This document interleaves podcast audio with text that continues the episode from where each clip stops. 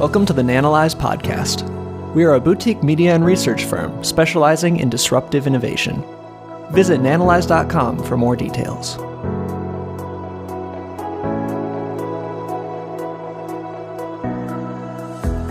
So let's talk about the real reason you're here. It's probably not about SCHD versus VIG. You're probably here because you want to find the best dividend ETF, and you saw that we were comparing two of the three largest by dollar vote proxy, the most popular dividend ETFs. So these are the two names that have attracted the most money from both retail and institutional investors. And your own inner insecurity demons are now probably telling you to question your own investment choices. So maybe you're thinking about investing in one and you've chosen it and you're wondering if the other might be better. Well, the good news is that you're already ahead of 90% of all investors because you're thinking about investing in ETFs, which are perhaps the safest way to invest in equities there is. So how can I help you? Well, I spent a decade working at a firm whose indices are linked to over $1 trillion in ETF AUM. AUM stands for assets under management. That's just the amount of money that those ETFs have attracted. My mandate at this firm was to manage global teams that supported over 100,000 indices. So indices are what ETFs are based on. It's the fundamental component of an ETF that allows money to be put into it and to track that index. So I'm going to help you understand how ETFs work, these two in particular, so you can choose the best one for your own unique needs. So I'm going to teach you how to fish.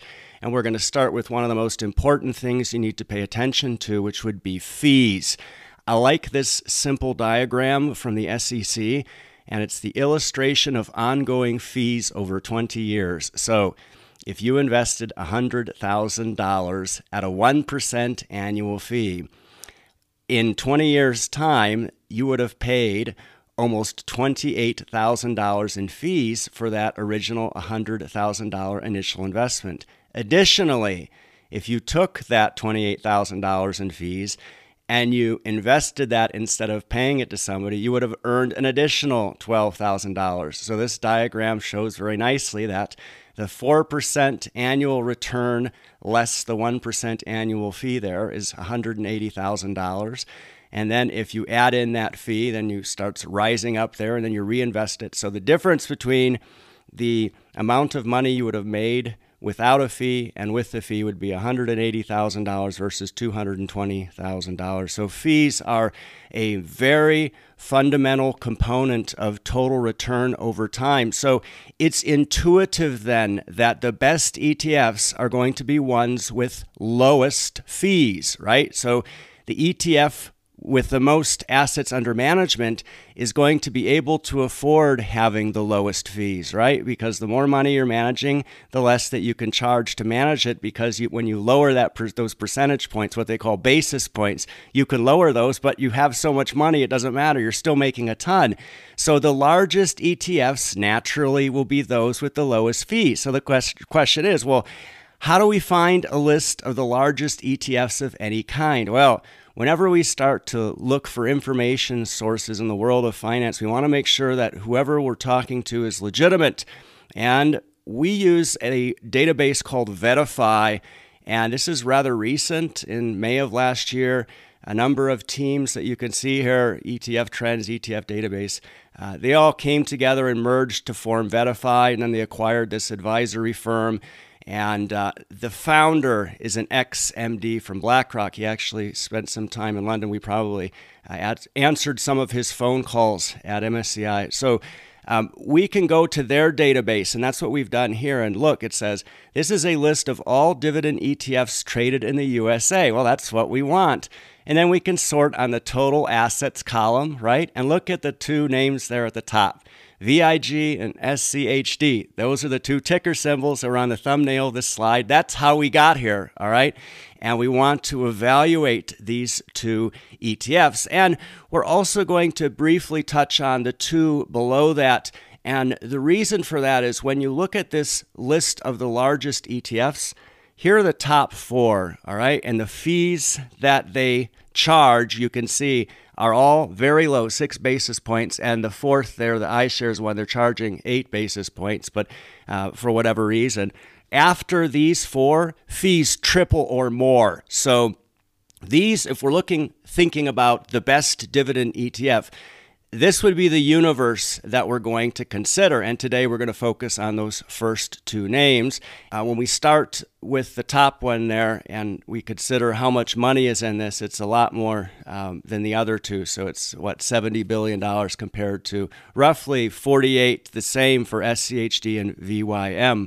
But we want to look at their underlying indices. And you can see that VIG, the largest, it has around 300 stocks, and they used to use the NASDAQ U.S. Dividend Achievers Select Index through September of 2021, and then they switched over to the S&P U.S. Dividend Growers Index. So that complicates things, but what we can do is understand the index that they're using today. Then we have SCHD, which tracks the Dow Jones U.S. Dividend 100 Index. We did an entire video on that and went into great detail on that, so we won't do that today. At the end of this presentation, I'll put a link to that video if you haven't seen it. And then in third place is this also a Vanguard ETF tracking FTSE's High Dividend Yield Index, and that's a topic for another day. Now, right about now, we should probably be running an ad, but instead, if you just click that subscribe button, that means we don't have to run ads. So the basics of SCHD, it excludes REITs. It considers 10 years consecutive dividends, companies that have paid dividends at least 10 years consecutively, not necessarily increased. Firms greater than $500 million market cap, it sorts them by yield, and the top half then is their universe. And from that, they then begin calculating additional factors you can see here. They look for free cash flow to total debt, yield, 5-year dividend growth rate, that's an important one, and then return on equity. And then they create a composite score and rank and take 100 firms from that. That's basically what SCHD does, the ETF that you're investing in. So it's pretty simple and easy to understand. We quite like their methodology for reasons we'll talk about a little bit later. Now, when we consider the S&P U.S. Dividend Growers Index, this is a little bit simpler. So they also exclude REITs, possibly for tax reasons. They start with all U.S. companies trading on major exchanges. They do their usual liquidity screening stuff. But here's a subtle but important difference. They look at companies that must have not only paid but increased a dividend for at least 10 years. So what they do is they rank all the eligible companies by their what's called indicated annual dividend yield. So let's just call that yield. And here's where it gets interesting. They remove the top 25% highest ranked companies. So the companies with the highest yields get removed. And why is that, you might say? Well, if you understand how yield works, when it starts to get too rich, then there's usually a concern from investors that these firms might not be able to continue increasing those dividends going forward, and that's why they're being paid such a high yield to hold those shares. So this step in this index is a very interesting one, certainly one that we didn't expect. But then what they do is they simply select the remaining eligible companies on that list to form an index. And there's over 300 names. They weight it by market cap, not to exceed 4%. And what you see here are the top 10 names for these two ETFs. So VIG on the left there, you see, ooh, some technology names floating to the top, Microsoft, Apple there. You see some financial services, JP Morgan, Visa, and then MasterCard there at the bottom. And then SCHD, the only commonality between these two sets, I think, is Broadcom. They both contain that. It happens to be the largest holding in SCHD. But when we talk about things to compare, oftentimes investors start to gravitate towards performance. Well, historical performance can be really deceptive. That's because different time frames are going to tell you different results. As we say, you can always torture the data and make it say whatever you want. So we don't spend a lot of time doing that here at Nanalyze. When we look at performance for ETFs, We need to use index performance data, not product. That's because, for example, SCHD was came about only in 2011. I think VIG was in 2006.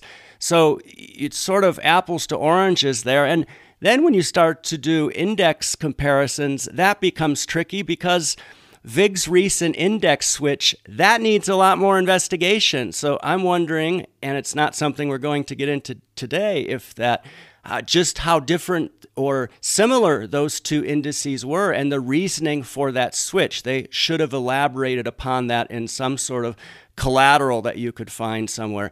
And when we talk about performance, are we talking initial investment only, total return, so we're including all the income?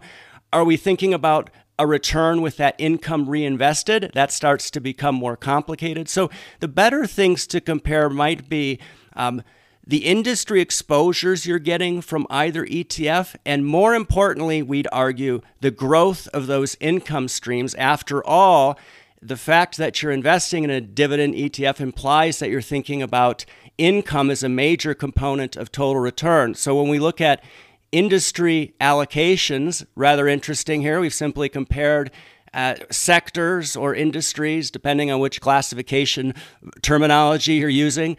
VIG there, industrials, you could just read down here. We'll point out the ones that are interesting. So VIG has a 19% exposure to technology, while SCHD only has 11.7, so there's a 7% difference there. And then look at energy. So SCHD has a lot more energy, close to 7% more energy than VIG does. So that's interesting to note. But the thing that we really want to talk about here that's on everyone's mind is yield. And I've put the yield numbers on top just as a point of reference, but that's not what I want to focus on. So VIG yields around 2%, SCHD rather high at 3.85%.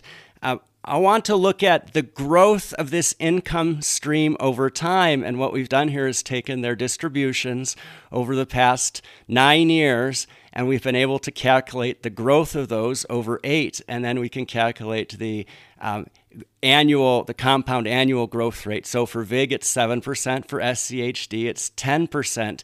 And here's why that matters so much. It's something called yield on cost. So let's say that you bought one share of SCHD at $35 a share in 2014, all right? That first year, looking at the table on the right, you would have received $1.05. Okay, that's a 3% yield. You take $1.05, divide it by $35. All right, start going down the list. So what happens the next year? In 2015, the $1.15 you would have received translates to a 3.3% yield. In 2016, you would have received more money, $1.26. That translates to 3.6. In 2017, $1.35, that's 3.9%. In 2022, your what they call yield on cost, the amount of money that your original cost basis is yielding, is now 7.3%. So that growth is very important over time, and that's what we pay attention to with our own strategy, more importantly than just current yield. So the yield growth over time is a lot more important to look at than just looking at today's yield. So I always put that into perspective.